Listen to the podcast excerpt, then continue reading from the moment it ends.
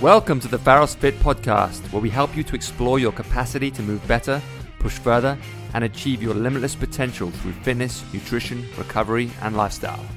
Hey guys, welcome back to the Pharos Fit podcast. Uh, thanks for tuning in. Uh, I am super excited today. Um, I've met like a good deal of uh, famous people in my career. Uh, I've met some really interesting people, but um, the person I'm with today, um, I'm I'm kind of like intimidated to be in the presence of because she is doing something that um, I just think is incredible. Um, I think that whole project is incredible. What she's done, what she's doing, the risks she's taking. Um, I think it's just such a noble and such an incredible thing.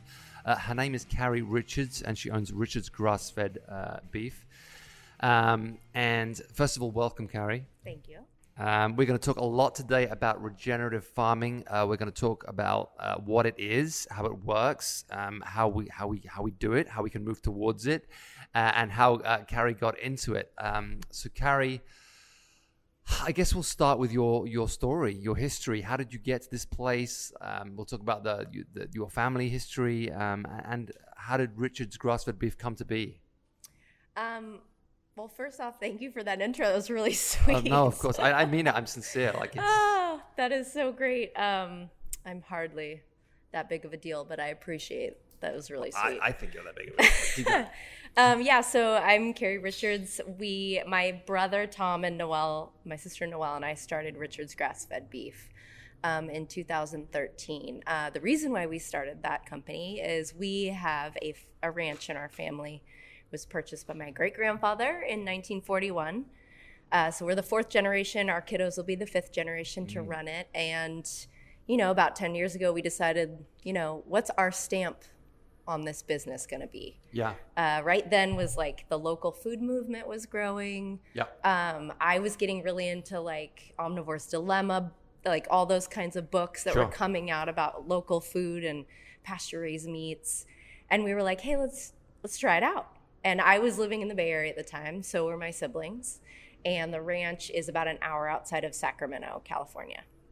So we were buying animals from our property and selling whole animals um, cut up into into retail steaks to families and friends. I sold uh, a whole animal to my book club. So I sat in front of a garage with like a little scale and a calculator right. and slang beef to all my friends. It was it was real rough in the beginning. Right.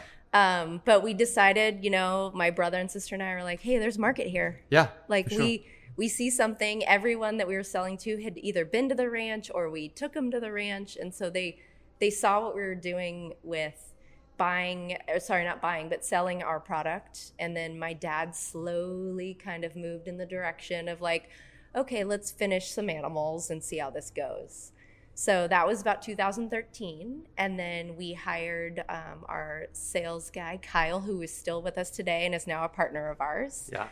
And he helped us build kind of the wholesale side. So selling mm. to restaurants, grocery stores, um, eventually now online.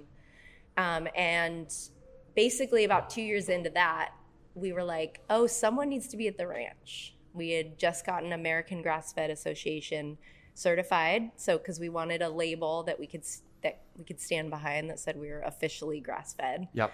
Because at the time USDA dropped grass fed as a label. Why? So, you know, I'm I think because it was too much work and there wasn't enough that the industry the grass fed industry was so small. Right. It was such a tiny, tiny bit and it still is a tiny bit of the overall right. beef market. Right.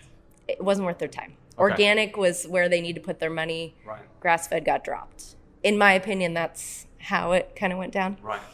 So we went with American Grass Fed. They had a good, you know, robust label. And um, at the time, the ranch managers and my dad, they had to take notes. They had to like write down if the animals had vaccinations and or antibiotics. And we were getting these hilarious, like hand scribbled, dirty sheets of paper of, and they were taking the notes, but it was like so disorganized. Right. And so my brother, who is a tech guy, and my sister and I were like, we need to streamline this because our tagline is trust and transparency. We need to make sure that that's like that that's through and through. So my brother being the tech guy helped us build a database to track all of our animals, all the vaccinations. If they get an antibiotic shot, they go out of the program. what they're fed and all that stuff. And we still use that program today. Amazing. And so that has been like the kind of pinnacle that's held our trust and transparency from the beginning. And so once we put set that system up, we're like somebody's got to take over. Like somebody's got to work with dad. How are we going to grow this? He sees the vision, but he's older. He's kind of done with starting new things. Like it's time for us to kind of take over. Wow. So my husband and I were living in the Bay. I was a wedding and portrait photographer doing the beef company on the side. Um, and then my husband worked for University of Berkeley Alumni Association. He had a good job. I was doing well with weddings. And we're like, let's move to the ranch and see how it goes. So we moved the kiddos. We lived at the ranch for about um, a month. We like tried it out. And we're like, the ranch needs us. Right like we went through i went through all the paperwork i saw kind of how things were being ran and it wasn't that things were running that badly like uh, ecologically and like that kind of stuff. It was just things were drastically inefficient. Right. And to keep this going to the next generation we really needed to tighten things up. And as much as my dad like fought me to help him with that in the end it's good. Like we we're in a good place now but at the time it was it was really it was a risk. Because right, like sure. we're leaving our safety of our jobs in the bay. Yeah we rented our house and then we moved up there for a year that was in 2016 and then i got there and i was like where same thing everybody does i'm sure when the next generation's coming up they're we're gonna get chickens we're gonna get pork we're gonna, we're gonna do all the things. We're yeah. gonna be Joel Salatin. We're gonna move the chickens behind the sheep, behind the and like the guy's eyes just glazed over, and right. it was just kind of this year long battle of being like, no, but there's so much opportunity, and then them being like the realisticness of doing that on this property, they didn't align.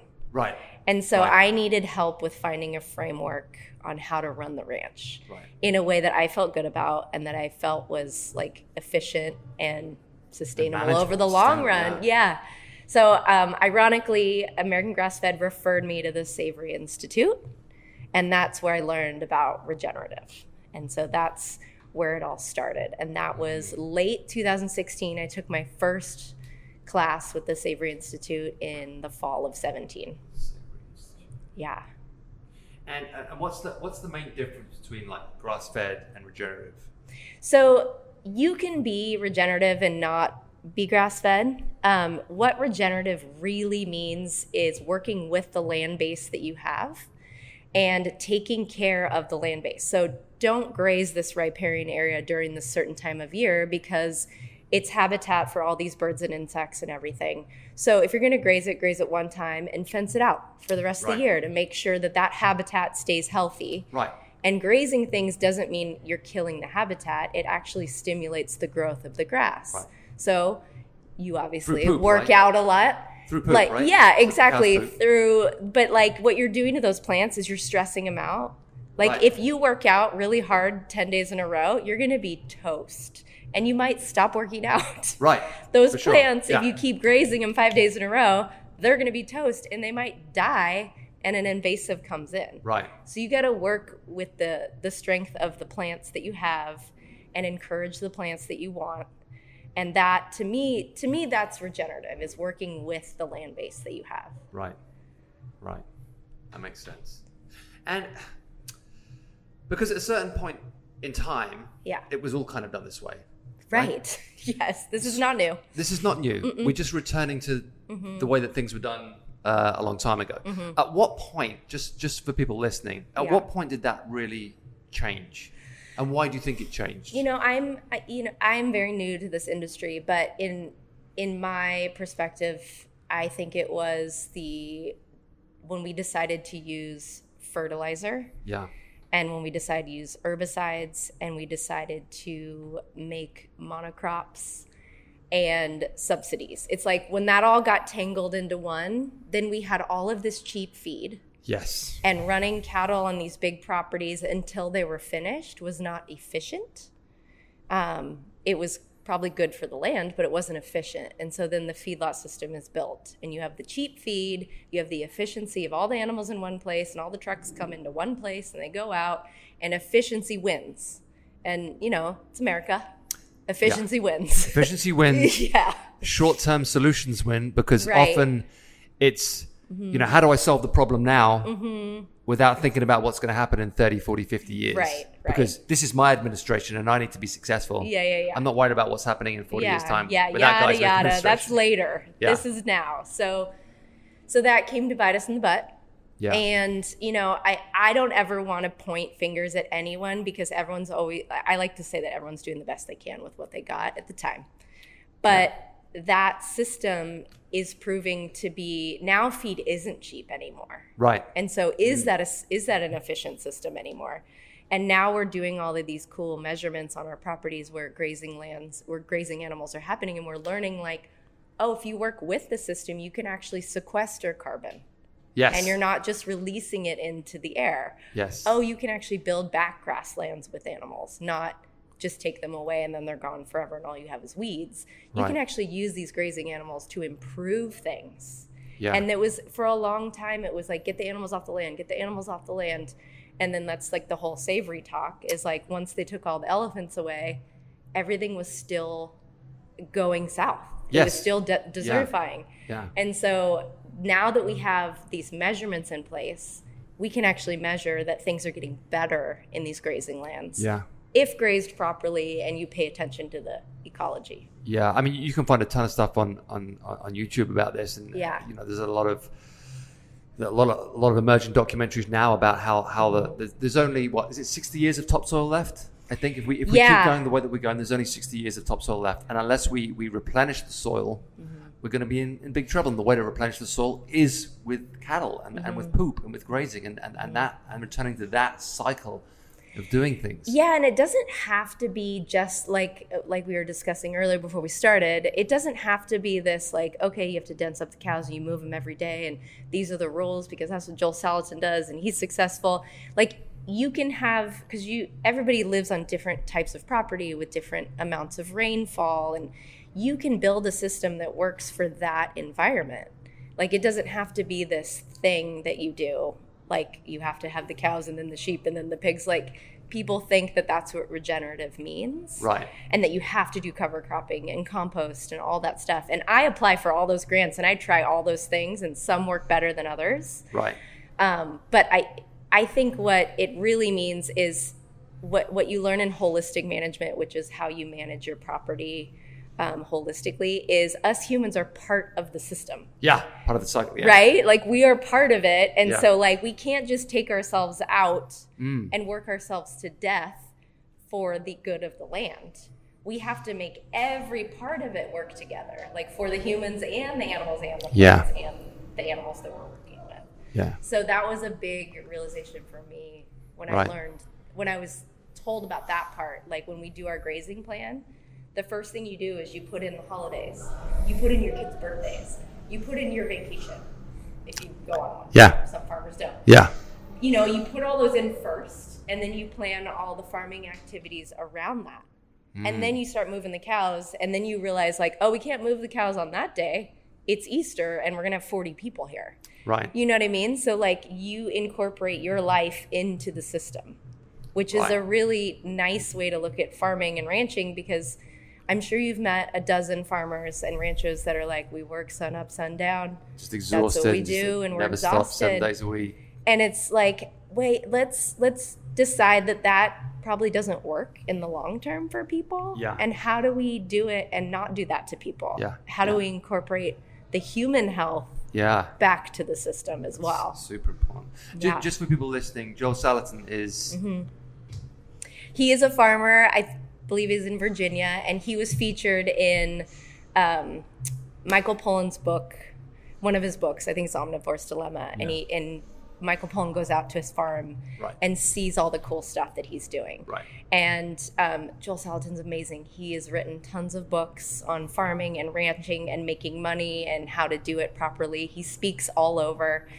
He is really a foundational like he's a foundational person for the regenerative movement not like we said before, not that this is new, Yes. but like this way of farming and ranching, he's really like shouted the rooftops and really if he he like he has such a presence and he people listen to him yeah. and he has been he has been such a great voice for this community and this movement and when i read about his place like i said i showed up to my ranch i was like we need 5000 We gotta do chickens yeah. like the chickens eat the fly larvae and the flies go away you know like and it's all of these things you read about but then you have to look at your property Yeah. and go, oh, how am I going to get implement this here?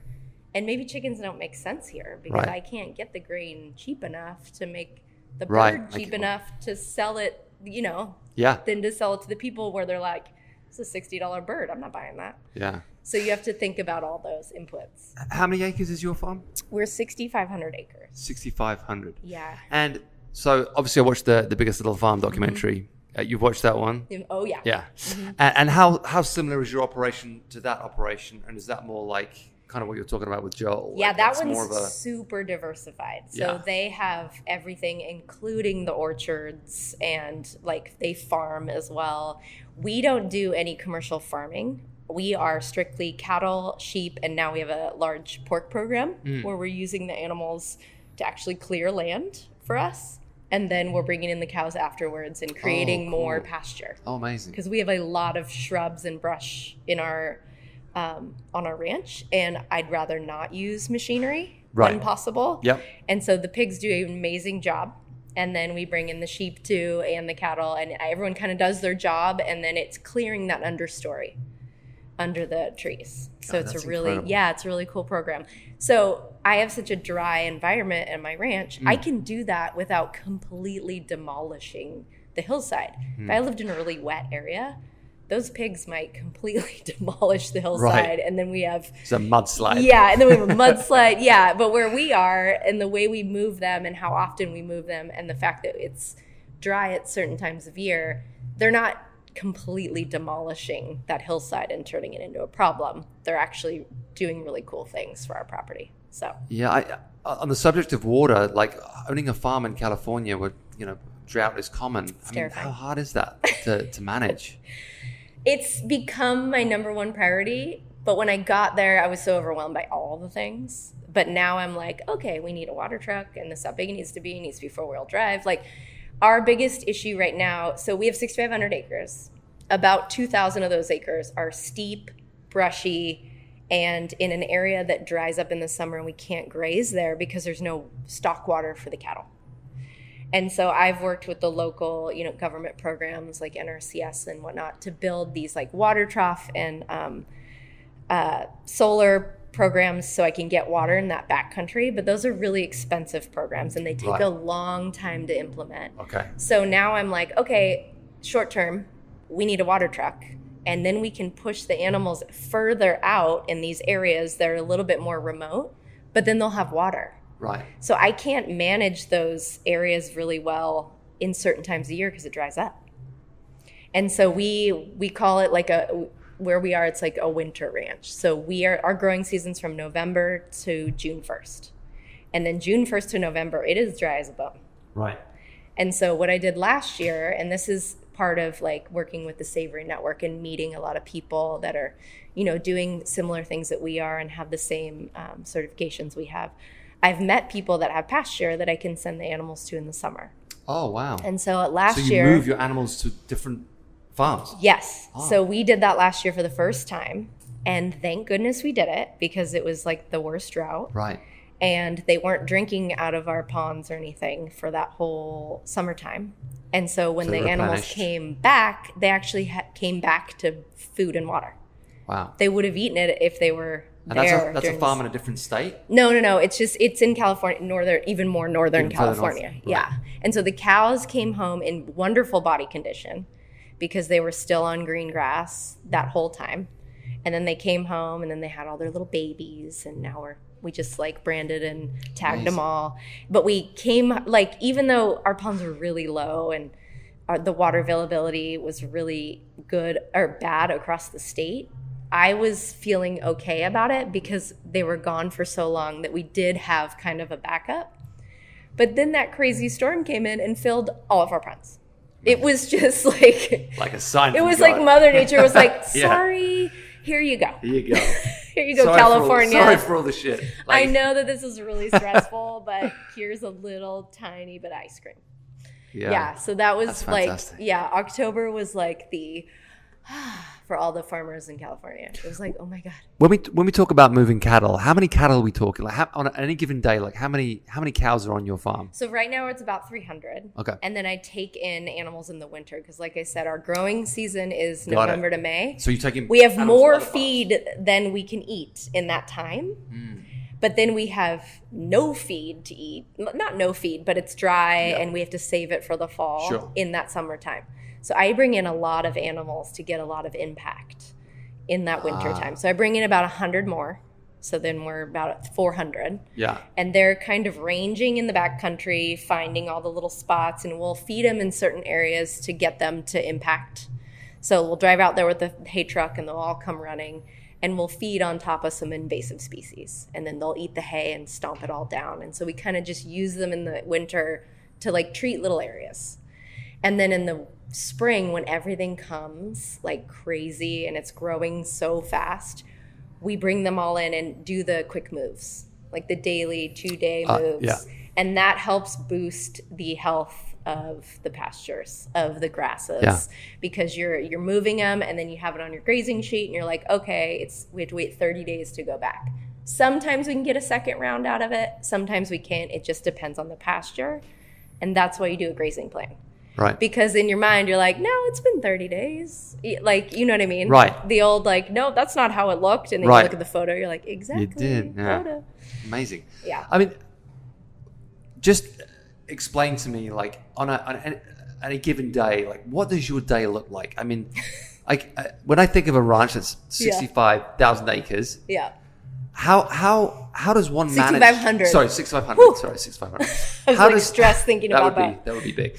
Um, how does one manage an operation like that? Like, Mm-hmm. uh, is it? I mean, we, we talked about your you, you know you're trying to achieve more, balance with the situation. You're trying to make farming Right. more more manageable. But Right. you know, uh, what what does a day in Carrie Richards' life look like? right now it's a lot of child wrangling to be honest Yeah. because this time of year it kind things kind of mellow out we just did a big roundup last week so it was three days of bringing the cows in sorting the mommies and the babies apart and then going through all the babies and looking at them and tagging them and mm. categorizing them so that was like a three full day event. And then we have to monitor them for about a week make sure everybody's doing okay that like you know their brands are healing up and all that. But every season is different. So this time of this time of year we're moving pigs every few days versus in the summer which is like a week hmm. because it, there's moisture in the ground and if we don't move those pigs they will create crazy divots in the ground Yeah. and mud pits and so we're moving pigs every couple days the sheep will move every week or so What's the main job of the sheep? the sheep right now, it's funny that you asked that. I'm working on like a fire mitigation program where I, the sheep are funny because I don't really eat a lot of lamb, but we have people that buy from us, obviously, that do. Yeah. Well, great. I'm going to send you a lamb. um, but the sheep do an amazing job with like eating down, like they do really well in the hot summer. And they Right. eat all that feed down and create like fire breaks. Right. So I'm going to work on a fire mitigation program with them and perhaps increase my sheep herds for se- seasonally, like buy young sheep, put 50 pounds on them, eating this one area to get like a fire break or whatnot on our property, Right. and then sell them. So they're going to be like a tool, a fire break tool, and and invasive species because they'll eat they eat a lot of stuff. They're not like goats, but they will eat a lot of things. Right. So the sheep right now are a bit of a tool, um, and that's like their main purpose. And right now, that's a very small herd, but we'll probably increase it next year Yeah. um, during the growing season to make sure we hit those invasive species hard. Wow. Or the areas by the house that we want that grass to actually be low, because God forbid a fire does come in, it'll slow down if we ah. have short grass right next to the house. So the, eating down the pastures around the house Wow. is their job right now. And you can dense them up into these little small areas. I mean, and really use them for small management. Why? So, so I come from the UK, obviously, and lamb is very popular there. Like I grew up eating uh, a lot of roast lamb. Yeah. My mother's famous Sunday lunch was always roast lamb, roast lamb with mint sauce. Fantastic. Why is lamb so much more popular in the UK? I don't know. It's weird to me. I blame the hamburger, like the rise of the perfect hamburger. Because I, I, I can't answer that question because I know that lamb was eaten a lot. Like my dad ate a lot of lamb when he was younger. Um, I like it. Every time I'm served lamb, I go to a restaurant or I go to someone's house and I eat it. I like it. But for some reason, I don't think to make it. And we Yeah. have it in the freezer, obviously. Um, Right. But it's one of those things that I just, I don't go, it, my brain doesn't go there. I don't know what it is. But every time I eat it, I love it. Yeah, I guess. I, I mean, but you know, when you think of America, you think you think of you think of cattle, you think of cows, like it's the land of like Cows, hamburgers, ribeye steaks. Exactly. Yeah. Exactly. You don't think of it as like sheep. But here's the, the thing: meadows. is the sheep, especially in California, are such an amazing tool for fire Right. mitigation. Yeah. So I have a feeling they're going to rise in popularity Hmm. because I have friends that do fire suppression and they do they go to like communities like outside communities and like you know the grass that grows up around the highways and it gets really tall and that if that catches on fire it'll just shoot right to those suburbs so they get hired to like eat all that down Oh shit. and sometimes you see it maybe they do them here in the hills but in oakland they have the goats and sheep in the hills same thing Right. eating down that dry grass Is it um, is it cheaper to to raise sheep than it is to raise cattle? it's uh, I, I, you know that's a great question um i think so I mean, just the fact I, they're smaller that would. I joke that they always pencil and i get mad because i'm like damn sheep um they What does that mean, pencil? they, like when you do the math on how much it Oh, costs oh, to raise okay. them you're like Yeah. ah, the sheep are a really good deal Yeah. because they do really well in the summer and Right. the cattle the cattle kind of struggle in the summer if they're not on an irrigated pasture Yeah. or you don't stockpile right or you don't supplement in in my environment where i am and where our ranch is So th- th- but the sheep do fine Yeah, they cows are look, higher they look fantastic in Yeah. in july Right. and you're like it's a thousand degrees outside how are you guys looking so like happy and fat and ready Right. to go so the sheep are probably a little bit more efficient in the like Mediterranean climate of of California. right. But it's not as popular of a meat. So what do you do? And so a lot of people are doing the fire suppression and mitigation stuff with the sheep. And then some like a lot of people that I know sell those sheep just into the commodity market. They're all grass fed. A lot of them are in regenerative systems, but the Right. market isn't huge. Isn't there for lamb meat? It's not huge. It's not big enough. Yeah. Yeah. So it's interesting. Like It is because it's so, honestly it's so popular in the UK. Mm-hmm. I know it's so so uh, so popular in other parts of Europe and and in the Middle East. But um, yeah, it just seems here. As soon as I moved, to it's like yeah. You very rarely do. You see, I mean, sometimes you see lamb cutlets on the menu in a, in a restaurant, but it's Mm-hmm. not like a common thing. Yeah. And it wouldn't be like you know you wouldn't go around someone's house and say, "Oh, we're having a lamb." It's like, "Oh, cool." Like, Yeah. it's just not done. It's like you Yeah, see the it's it's more like, burgers, oh, that's chicken. fun. like- It's like, Yeah, How'd you know it was called that too? yeah, totally, totally. Yeah. And I'm biased too because I don't eat a lot of lamb. So like, there could be a huge market out there that I just don't even know about because I don't market it. I don't. It's Right. not a thing that I'm focused on. but this is this is what we're gonna do. We, me I'm- and you are gonna market lamb. I know we're doing I'm- this together. Yeah, I Oh, want to so bring great. roast lamb and mint sauce to the Bring to the back. table. Like I Wanna said, every time I have it, I love it. it's yeah, But it's not in my brain to be like, we're having lamb tonight. like it just doesn't happen. Doesn't and I don't up. know what that is. well, it's so much of it is advertising, right? So it's Yeah. like, of course, in America, you get like the advertisement for burgers. oh my god, steak. It's like, chicken, burgers, chicken, chicken, burger. But you just, Yeah. you just, there's nothing ever in the media about about lamb.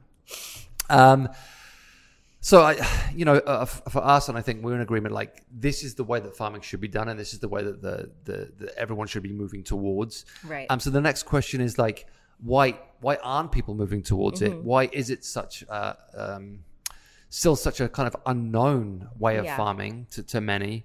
Um, and and how do we overcome that? Like, what's the what's the process here? it's funny because like I, I get asked this all the time um, there's there's lots of people that are doing it and don't know they're doing it because Right. it's like it's how their grandfather did it and it's how their parents did it and like they're doing it but they don't know they're doing it so there's that category then there's like the big huge farms and big huge ranches that just are doing what they've always done. And maybe it's not bad what they're doing, but they just don't know. They don't know that like Do you they know maybe know? Do they well not know? well maybe they because they don't measure. Right. You know, there's no measurement of like before and after. Here's the before and after pictures. Like Right. we do kind of an extensive yearly measuring of water infiltration, biodiversity of plants and wildlife and like we look on the ground like are there bugs and spiders in this little Yeah. area? Um we pull cores of soil and you know do the measurements of carbon sequestration. Yeah. like But- so but- a lot of people don't do that and they also don't know that that's an option. Like i Right. when i tell people i'm doing that that are other ranchers and farmers in my community that aren't part of my like savory group they're just like why do you do that? And then when i explain why i do it they're like oh that's interesting. But you know how people get into their they get into their habits and then it's scary to change It is. Yeah. so it was really scary for my dad it was Yeah. really scary for my ranch manager at the Pre- time previous to you coming in and doing this, how was your dad doing it? He was using. It was like in his head. It was like this time of year they go into the 180, and then we move him into Leona until, and these are all pasture names. Right. Move him in Leona, and we run out of feed, and then eventually we push him out the backcountry, and we know it's time to buy hay because they're standing at the top of the gate. Like Right. it's like it. It was a system that they used for years, but it wasn't. It wasn't based on the ecology. It was based on the animal. Right. It was like the animal's Right. ready What for does the hay now. Right. The animal needs the hay now. okay. And so I pushed that out. I was like, well, what if we waited a month to feed hay and we tried to push them in the backcountry even further? Like lock them down in this area where there's a beautiful pond, where they have plenty of water and plenty of feed. But because they're in this pattern of coming up the hill, like if we can keep them down there for two weeks, there's plenty of food down there. They just don't go down there because their pattern is eat this beautiful meadow, eat that beautiful meadow, and then stand at the gate and wait for the hay truck to arrive. Yeah. Like they Yeah. get trained as well. Yeah. And so when we broke that pattern, it was first of all very scary for me because I was like, I think it's going to work. Everything I read said it's going to work. But our cattle will tra- were trained one way. Yeah. And so, and then my dad was like, You're going to starve them all to death. They're all going to die. Right. And then, so that first year, we basically the first, the very first year, which was like, uh, we used a very small group of animals, the finishers, and we overbuilt this electric fence. It was a, such an elaborate system. Right. It was like a half acre. We're gonna have 50 animals per half acre. We're gonna move them halfway through the day, and we're all excited and we charge it up and electrocute ourselves a bunch of times because we're like, is it working? and then we open the gate and they blow through the fence. I mean, we had electric fence everywhere. Cows Oh, are running. shit. It's like stuck on their horns. They're Oh frolicking everywhere, and we're like, oh. So then, so we're like, okay, start over. Then we built it half as robust because we're like, if they do it again, Right. we- then we want less to clean up. Yeah. And then we put some hay in there. So we kind of, so they like kind of slowly went in there. Ah. So we had to train the animals because they weren't used to electric Yeah. fence. They used to what they used to. Yeah. Oh my god! And it was comical. Like we were once we were done being mad, we laughed at ourselves. We're like, "This is something we're going to talk about in the future." And so now our animals are used to it. And then if we do bring animals in from another place, um, another rancher or whatnot, we eas- we either find out if they know they've been trained on electric fence, or we go through a training process where we put them in a small pasture and we just do one line of electric fence. They eat one side, and then we move the line, and then they eat the other side. That usually trains them pretty quickly Right. because they put their nose on the electric fence and they're like, "Nope, stay away from that." Got it. And then it's really a mellow transition for them usually. How, how long did it take to go from like, is this going to work to this is working? Or are you even at that point yet? Yeah, well, I'd I'd say now we're at it. We're at it's working because I've had s- multiple years to reassess and redo. So that's 20, 2013 to 2021? Well, no, I didn't switch. No, 17. I didn't switch to like holistic management or re- anything regenerative really until the end of 17. So, So that's four years. It's taken to be like, okay. Mm-hmm. the thing that this. has increased dramatically quickly is we are sequestering more carbon and our pastures where we are holistically manage, managing so like the areas that are closer to the house that i'm moving the animals often Mm. the diversity in those plants is tenfold of the backcountry Right. Where I'm not doing as much of that because it is hilly and there's not as much fencing and we run out of water. Is that what you, so if someone were to come up to you and say, mm-hmm. the problem is Americans are eating too much beef and it's, it's killing the planet. Oh my God, yeah. Like, what's your retort to that statement? That's a tough statement that I am faced with every day. yeah. So I I don't claim to have the answer, but I do claim to to show people what I'm doing is actually putting carbon in the ground. It's actually improving the land that I'm working and living on. And I see more wildlife every year. I see more Yes. diversity in plants every Yes. year. So my rebuttal usually if if it's a person and it's a one-on-one thing is come see what I'm doing Yes. come to the ranch. Yeah. And then you want more information, go visit White Oak Pastures in Georgia. Right. See what they're doing. Right. Read Joel Salatin's books. Right. There are other ways outside of the feedlot system that everyone thinks is the only way beef is raised. Yeah. There are there are other ways of raising animals. I get that people are really scared of beef and all the alternatives have made it their number one marketing tool to scare people away from beef Yeah. and lamb and dairy and all of that. And there are systems that could be improved upon. But also, what I feel like as well is pointing fingers at like the people that are doing the wrong things. That is not a way to bring everybody together, like Right. with anything. Yeah. I mean, let's be real. Biggest real. problem in the world right now. Yeah, like, okay, they're bad, we're good. Yeah. I don't feel that way. Yeah. I feel like the feedlot system could be improved. I feel like the monocrop system could be incru- improved. Maybe we put some cattle on that on those corn stalks after they're done harvesting. Right. Let's see what happens there. Like there's incremental steps that you could do that aren't as scary as they seem. And if you just get people to work together a little bit, which can be very challenging, I understand Sure. we can all kind of pivot towards the right direction. Yeah. Like I, you know, I I ate vegan for a while. It didn't work for me, obviously. I've tried all the different things. And I get it. Different people can thrive on different things. And that's okay.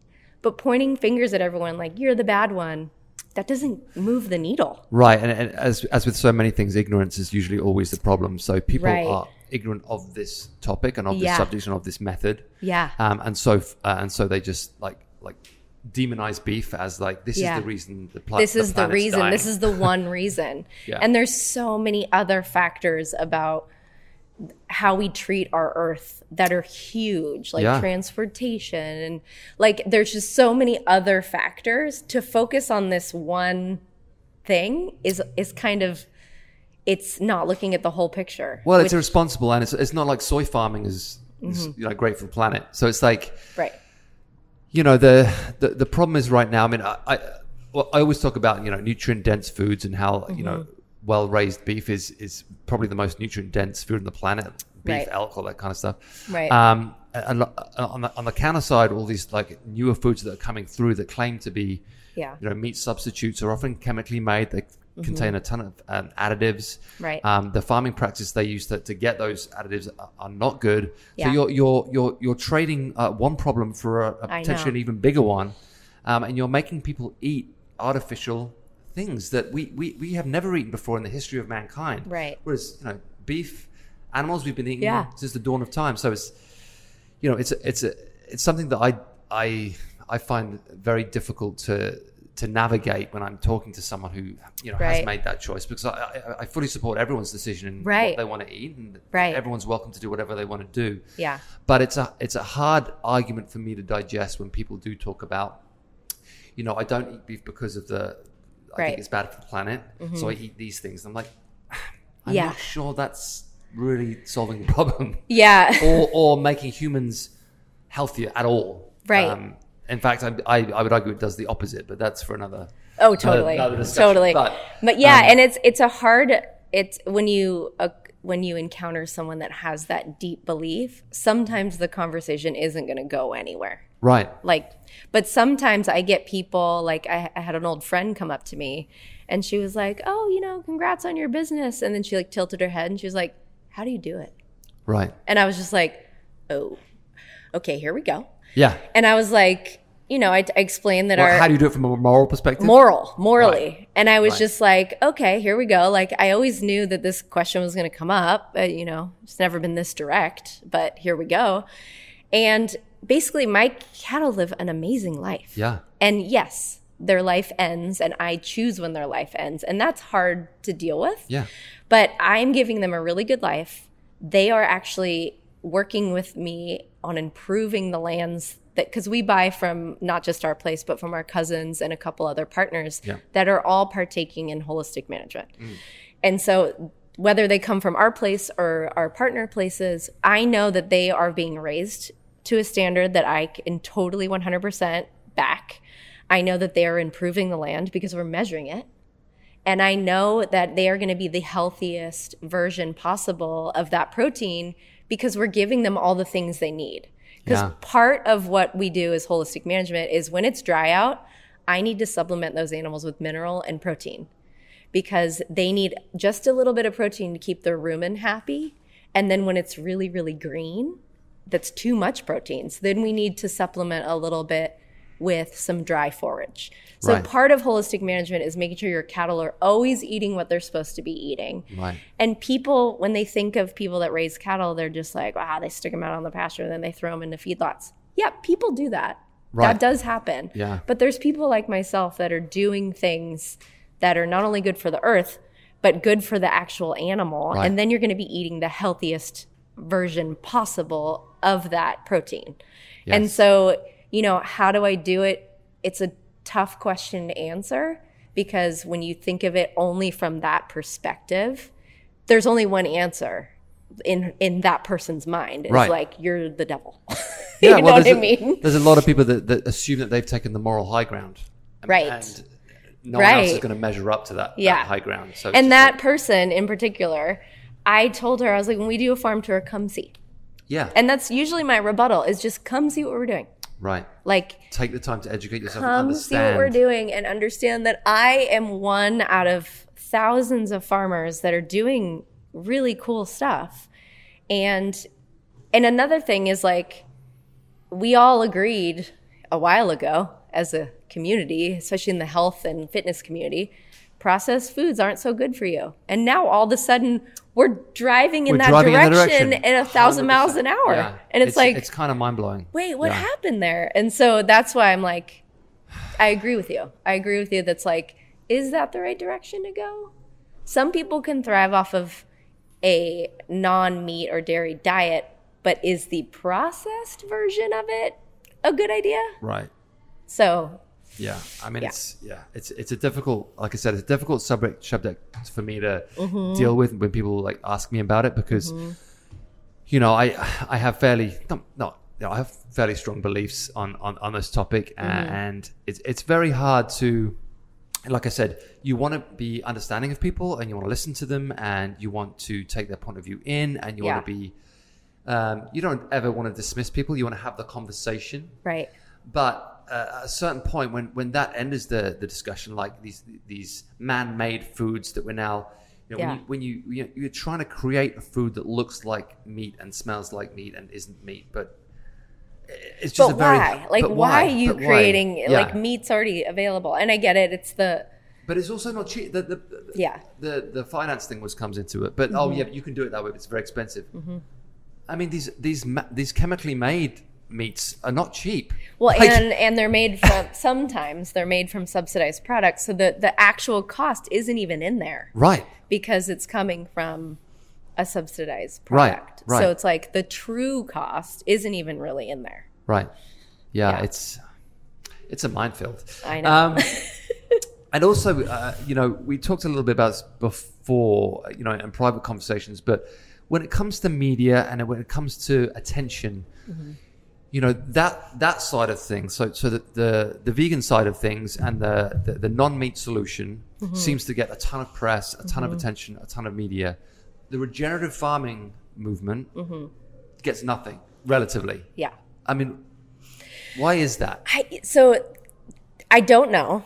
That's my immediate answer. But my assumptions are profits. Those meat alternatives make tons of money because Right. they're taking a product that's cheap and they're turning it into this moral high ground answer that they can price whatever they want because it's it's making people feel good by buying it. Making people feel virtuous, which is like right. the And the then day. and then they're spending all their marketing dollars hating on what we're doing right. and saying regenerative doesn't work, it doesn't scale, blah blah blah. And they they have the funding to to tell us to go away. Right. Regenerative doesn't really Have that kind the margins are small. They Yeah. are small. Mm. And like that's the thing is the reason why the margins are small is because regenerative isn't being pushed as the answer. I mean, I'm pushing it as the answer. Right. But we I, I'm not a billionaire Right. corporation like- with an Bill- endless budget. like we said before, if Bill Gates had the biggest regenerative farm in, in, in America, then I guarantee you we'd be hearing about it. Yeah be- and that's the thing is like it and you know i've heard through the rumor mill that a lot of people that invest in beyond burger also invest in regenerative because they're hedging their bets right. and right now all the funding is in beyond and those kind of businesses yeah. and so it's funny because well it's not funny but when i transitioned our place to a more regenerative program and holistic management I didn't really realize there is a lot of supplemental like funding out there, you know, and grants and whatnot. And there's even more now. For regenerative farming? Yeah, Oh. for like compost good. application and um, no-till drilling because these practices are becoming a thing, and people are like going, oh, because they're measuring. They're going, oh, if we put these, Right. you know, nitrogen fixing plants in, and then we graze it, then the carbon, you know, sequestration goes up by this much. So now that we're measuring you have the data to we back have up the data everything. to Yeah. back it up and so like it's been really exciting to like like i just got emailed the healthy soils grant application and i'm like yes like because Right. it, it existed when i started all this but i didn't know about it and so like there are resources for people out there to help them transition and to try out some of these things um, where there's no risk because you can take the grant money and you can work with the local, you know, the local college or other farmers that have done it and like see and bef- measure before and after. Like, so there are resources and they are building, but it's just, it's still new.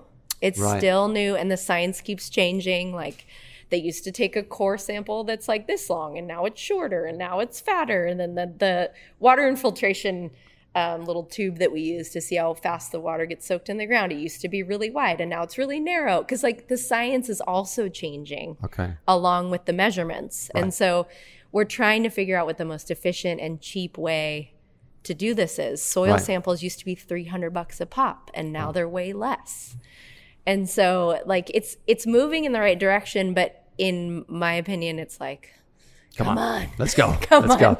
I, I saw in one documentary where that there is a group of p- people who are going to farms and trying to teach people and show people Yeah. how to do this. What's that movement? I don't know. It, it could be Kiss the Ground. Was it Kiss I the Ground? I think that was the documentary. yeah, Yeah. so they've done a bunch of videos and they actually funded our That's a great documentary, video. by the way. yeah. If you haven't seen that Kiss the Ground documentary, you have to watch that documentary. Yeah, it's so great. good.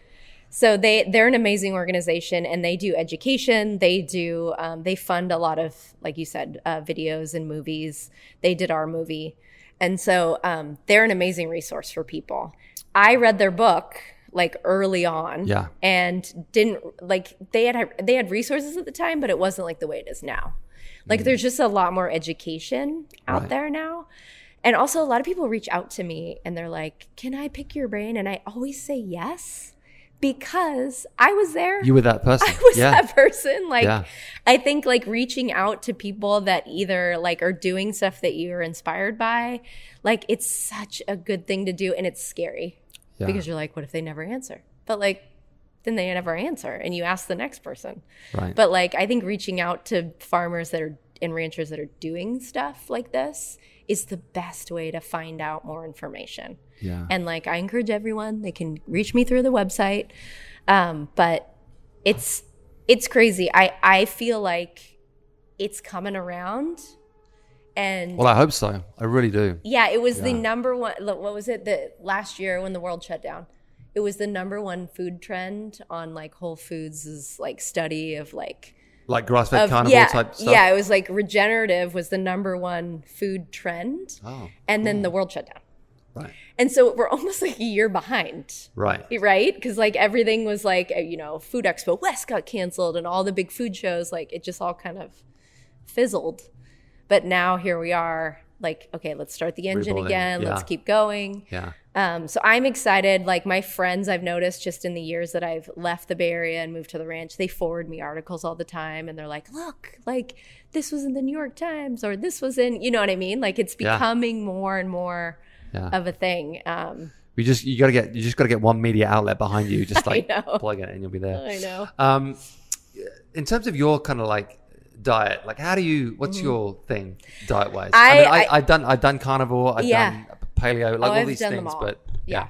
So what I do best on is like a paleo type diet. Right. Is like a whole 30 type diet. Like not a lot of grains, not a lot of dairy. Um, if I am eating dairy, it's like full fat, but I don't eat a lot of it. right, And a lot of meat, a lot of veggies. Like Yeah. that's my diet. But let's be honest, there's a local bread maker that lives right next door to our ranch. Right, So I eat some of that. yeah, And then there's a guy that makes like buffalo mozzarella, right, and I eat that yeah, and you know i'm not like oh i never go and i never eat out at all these places but Right. i Moderation. mainly in Yeah. like a paleo whole 30 kind of diet And when it comes to vegetables, you don't because you don't grow any vegetables in your farm. Do you get them from other local farms? so we grow you we do a summer garden a pretty Oh, big one yeah Mm. and so that lasts from may until just about now it's Hmm. starting to die off but we live close to so many amazing farms and we have an amazing co-op right by our house in town. Oh, and so i buy all the veggies from there. basically That's great. yeah so it's kind of nice and then we have amazing farmers markets too. And so and then there's like the watermelon guide so we buy all our watermelons from him in the summer because he's right down the road. So we just kind of we try so hard to source all the food that we eat locally and then like our neighbor just brought us a bunch of persimmons for all the pigs and so we're like super excited about that Amazing. so i'm getting better and better about because i lived in the bay area for so long so making the transition to buying things that are in season was it was Yeah. a shift yeah, for sure. and so now I know like what's in season. And when people bring me strawberries in Yeah. January, like you know I'm like, not. people, this is not the time of year for strawberries. That's it, that's kind that's kind of fascinating because it's like pe- most people just wouldn't even think about that. No. they wouldn't even enter No. the sphere of their and minds. you eat it and you're like, this is a strawberry product. Right. Because it has no flavor. There is no way. Yeah, there is no way that this can exist right now. totally. I'm just like, oh, strawberries in January. Hmm. So you're a mother of two. You play soccer. You coach soccer, Mm-hmm. and you run this farm. How the how the fuck do you do it all? Like how do you how do you fit it all in? It's not graceful. I'm to tell you that. Um, it's hard. It is hard. Uh, we are actually looking to hire a full time ranch manager. Right. because um, I have two little kids and they're very athletic, and we're starting to get in competitive soccer and Yeah. traveling and like all that stuff. So, part of the holistic management thing is like, how do I get this ranch running in a way that it can pay for someone to help us? Yes. 'Cause I- my gym. It to- yeah, it's the same thing. It's like, okay, yeah, we can still work here Monday through Friday, but we need a weekend person. And maybe that person works Friday to Wednesday. Right. Like, how do we make this work for our life? And Right. not saying that that person would never have weekends off, let's be Yeah, real. Yeah.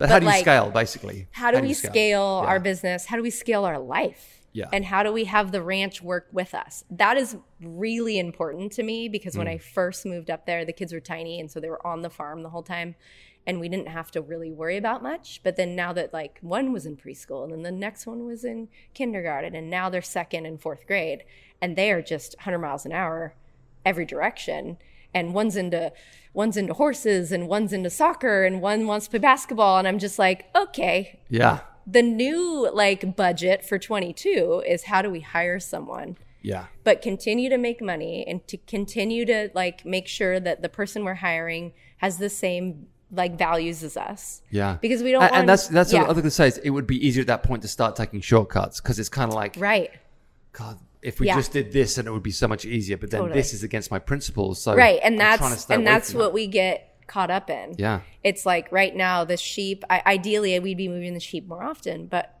we just don't have the manpower right now. Right. Uh, and so like how do we keep it going in the direction we want it to go probably involves another person. And we've been doing an apprenticeship program. Um, but i think ideally we continue the apprenticeship program, but we have a full time person that we can kind of like work with them on doing the the management of the property itself. Because I also um, I have two leases that I manage where the cows go for either finishing or like the summer pasture. So I'm not just managing my property now, I'm managing these leases. Right. And so things are expanding, but I'm only one person Right. and I don't want to work my poor husband to death. You gonna change the camera? No, just one hour. Oh, great. Okay. That's good. Yeah, yeah. Um, so yeah, my husband right now is a saint. God bless him, because he is doing all the things while I'm like making all the phone calls and sending checks and invoicing Right. and marketing and like Yeah. running around. And then oh, we got to move the pigs. Okay, we run outside, we move the pigs. It's just right now it's a little chaotic Wow. but we're doing it You're and doing it's it. great and it's i wish i had more um wherewithal wherewithal to like document it because it is It's just not a regular story, yeah. it's not a regular Well, job he- here's the other. Here's the other question. you know, as a female rancher, Mm-hmm. I mean, tradition. I mean, how do I how do I word this? So you're moving into what was traditionally uh, a male yeah field, right? Mm-hmm. Right. Uh, being a rancher, and you came in. Not only were you doing something risky as in Yeah, terms like a of double regenerative whammy. Mm-hmm. farm, you're also a young, a young woman doing it. thank you for calling me young And you know, did you have any resistance against that? Was that did that Yeah. make it even more challenging? Or did people not take you seriously? Like, Um, yes, to all those. Right. Um, I, God bless my dad. He raised me like you can do whatever you want. You, you're fine. You're in charge. Right. You're you're a girl, but who cares? And so I had that mentality. I did come. I did bump up to. I got little lady to lot. You know. I got. You know, like where I signed up for the Cattle Women's Association, and then I was like, I think I need to go to the Cattle Men's Association meeting because they're the ones that are trading the cattle. Right. And so, like, it, there's been some things like that Right. going on where I'm like, I need to be part of like both sides of things. Um, but yeah, it was. It was like I was the I was the like second youngest in my family to like in the family, and so I'm the one like taking over. So like that was probably interesting for my Mm, family dad dynamic, yeah. to be like, oh, it's you're the one that's going to be doing it. Okay, Right. interesting.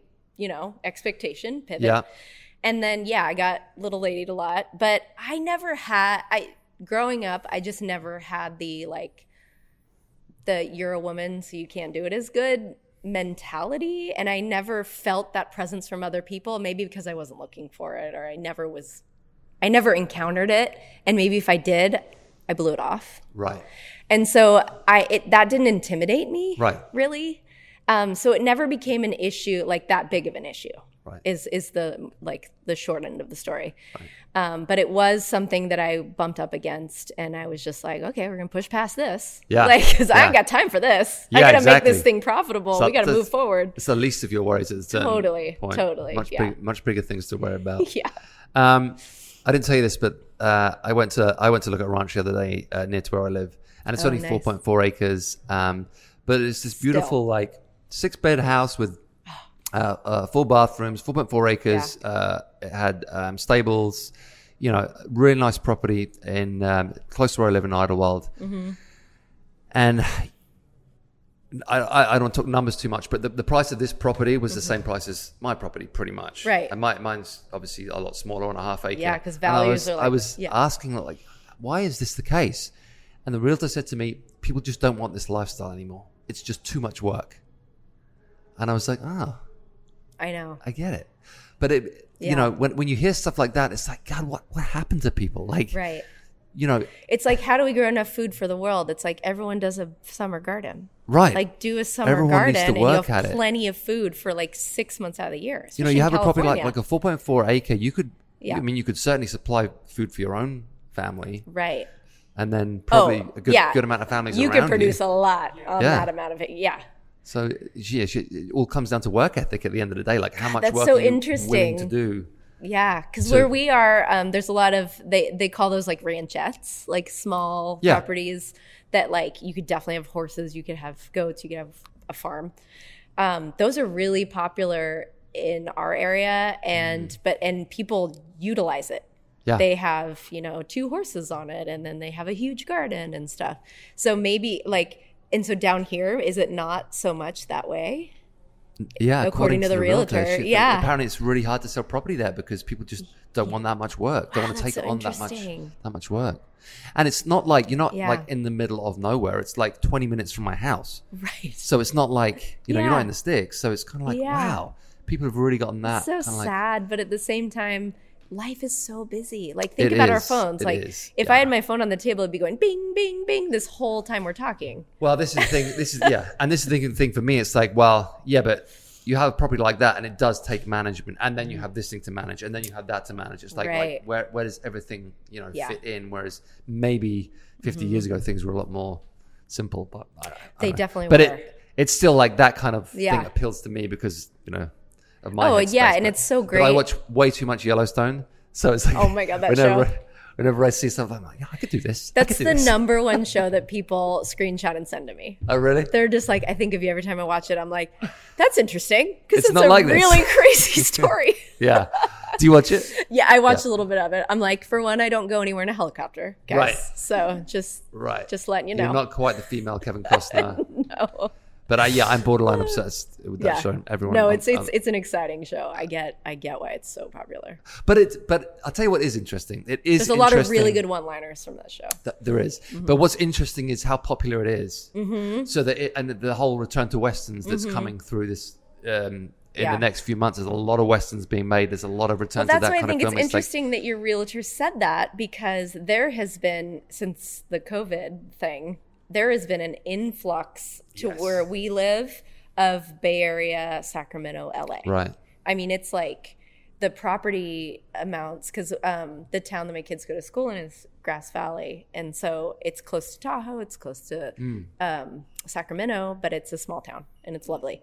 Those housing prices have skyrocketed. Yeah. Well, I I mean, Idyllwild itself, where I am, that's Yeah. definitely true. Yeah. But what I think happened was that is just a step too far right, Right, now. right, right. Because people have got to do things in phases. Like, Yeah, yeah. I'll leave the city, but I need to go somewhere Yeah, yeah. like this. Where I do have then- neighbors, but not too many neighbors. Right. Yeah. But then maybe that's the next. Yeah. So maybe Yeah. what I'm saying now is like, if I got that property now, totally. in five years' time, I might be on a gold mine. Like, Yeah. Who knows? I know. But um, yeah, so my point was, it's kind of fascinating how people are now like kind of obsessed with Mm-hmm. the that way of lifestyle again, the the the, the, old west. well, so and- and different cowboys from and- now. Like everyone's inside, everyone's on a screen. Right. And so you're like, oh my God, being outside all the time, what's that like? Oh, what's that lifestyle like? And it's just like, which is crazy to me. But It's crazy, but, but I get it. I also totally get it. In, in, a, in, a, in a technology obsessed world where it's Yeah. all about like social media and all that shit, it's so nice to be like, yeah. Oh, but that life doesn't Yeah. have any of that. It's like almost like a an idyllic Totally. return to Yeah. you know humanity. Oh my god, I know. I I notice like if I'm out building fence and I'm like listening to a podcast, sometimes just listening to a podcast, it checks you out of the environment you're in. You have to like turn it off and be like, I'm outside. There's Right. birds, like uh, there's right. wild animals, like let's be outside. Yeah. And but sometimes you just get in those modes. You're like, oh, I have to build fence. Okay, listen to Yeah. a podcast. Like, but it's and you have to turn it off. You have to like like consciously turn it off. Yeah, It's you really do, It- and it is tough because you know, like you said, the pho- the phone's always pinging. Yeah, There's always an Instagram ping. message. There's always an email. There's always fires to put out. You know, when you have a business. Right. Oh, yeah. um, And literal yeah. fires sometimes. uh, for you more so, yeah. I- we I'm have been lucky. Knock on everything. We haven't had any. We had lots of fires like five miles away, but the way the winds Right. blow, like I'm obsessed with the wind app. I'm like, nope, I'm fire's sure. not going to get us because I know kind of the wind patterns in the Yeah. summers. Yeah. Not that those won't change or that they could change, but for the most part. So we've had a lot of fires that are like in our town, but because of where they're located, I'm like, we're good. You're okay. Yeah. Yeah. I scared my poor apprentice to death last year because she was from Virginia. and I'm like, it's fine. And then she she didn't tell me that she was like she was like, I was up all night. I my was like, oh no, I'm so sorry. so and then I showed her the app. I'm like, this is how the wind blows. Like Right. it's not gonna come over the hill and this is why. And if it does, here's the plan. And so Right. like that was a learning moment for me. I was like, I gotta prepare Yeah. people that work for me. Where are the exit routes? What's the plan with the animals? Like Right. It was a it was a big eye opener. Well, there, there's that scene in the the biggest little farm where they have that thing like the Mm, fires oh, come yeah, right up that's against the board, and it's like, oh my god, and those like, what winds and the trees Oh, and yeah that was crazy. Terrifying. Uh, listen, Carrie, thank you so much for coming in. Yeah. Um, I, lo- I love talking to you. I love everything you're doing. I find the, the subject fascinating, but also obviously super important. And I hope more and more people listen uh, and educate themselves and and obviously buy product from you and, and farms like you. And, and this just continues to grow. Um, what is the best way that people can get in touch with you, purchase from you, understand what you're Yeah. doing? What are your All right. Well, thank you for having me. This has Of been course. lovely um, and so much fun. And apparently, I need to start working out a little bit more. Um, this gym is amazing. Um, so, I am Carrie Richards. You can reach me at Richards Grass Fed Beef. Uh, we sell product online, but I'm also happy to talk to anybody about any questions, certifications, how we ranch and farm. Um, totally open to it. Um, everybody that orders online their first time, they get 15% off with the code thank you.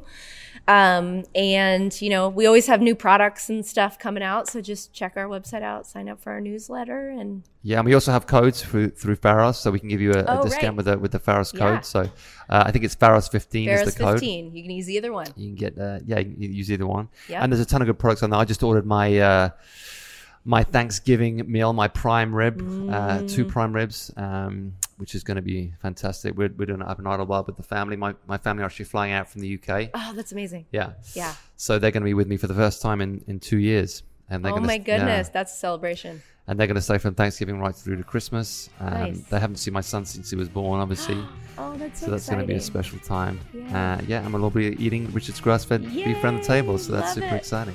So Um, exciting. but yeah, I uh, I look forward to, to continue to work with you. Uh, I'm going to do everything I can to, to help you guys out because I'm I'm just yeah, in awe of what you guys are doing. I think it's fantastic, and um, we're going to raise awareness through the club and at the club. And you know, if anybody is listening and and, and they do want to kind of uh, help out, raise awareness, that kind of uh, stuff, reach out to me uh, and I'll point you in the right direction. And the uh, Kiss the Ground documentary, I think, is on Netflix. Make sure you watch that. Your documentary is also on Netflix. Mm-hmm. Yep. And What's it it's called? A New Regeneration. That's it, a new regeneration. Mhm. And it's on the Kiss the Ground um, page. It's on the Kiss well. Ground page, and it's only like 20 minutes. Yeah, it's right? like It's a- it's, a, short 25 one, so it's minutes. an easy watch. And the other Yeah. one is The Biggest Little Farm, which I think is also on Netflix. Yeah, I believe so. I think. But they're great documentaries. You'll learn a lot about regenerative farming. It's a super interesting story. It's kind of charming. Well, it's very charming.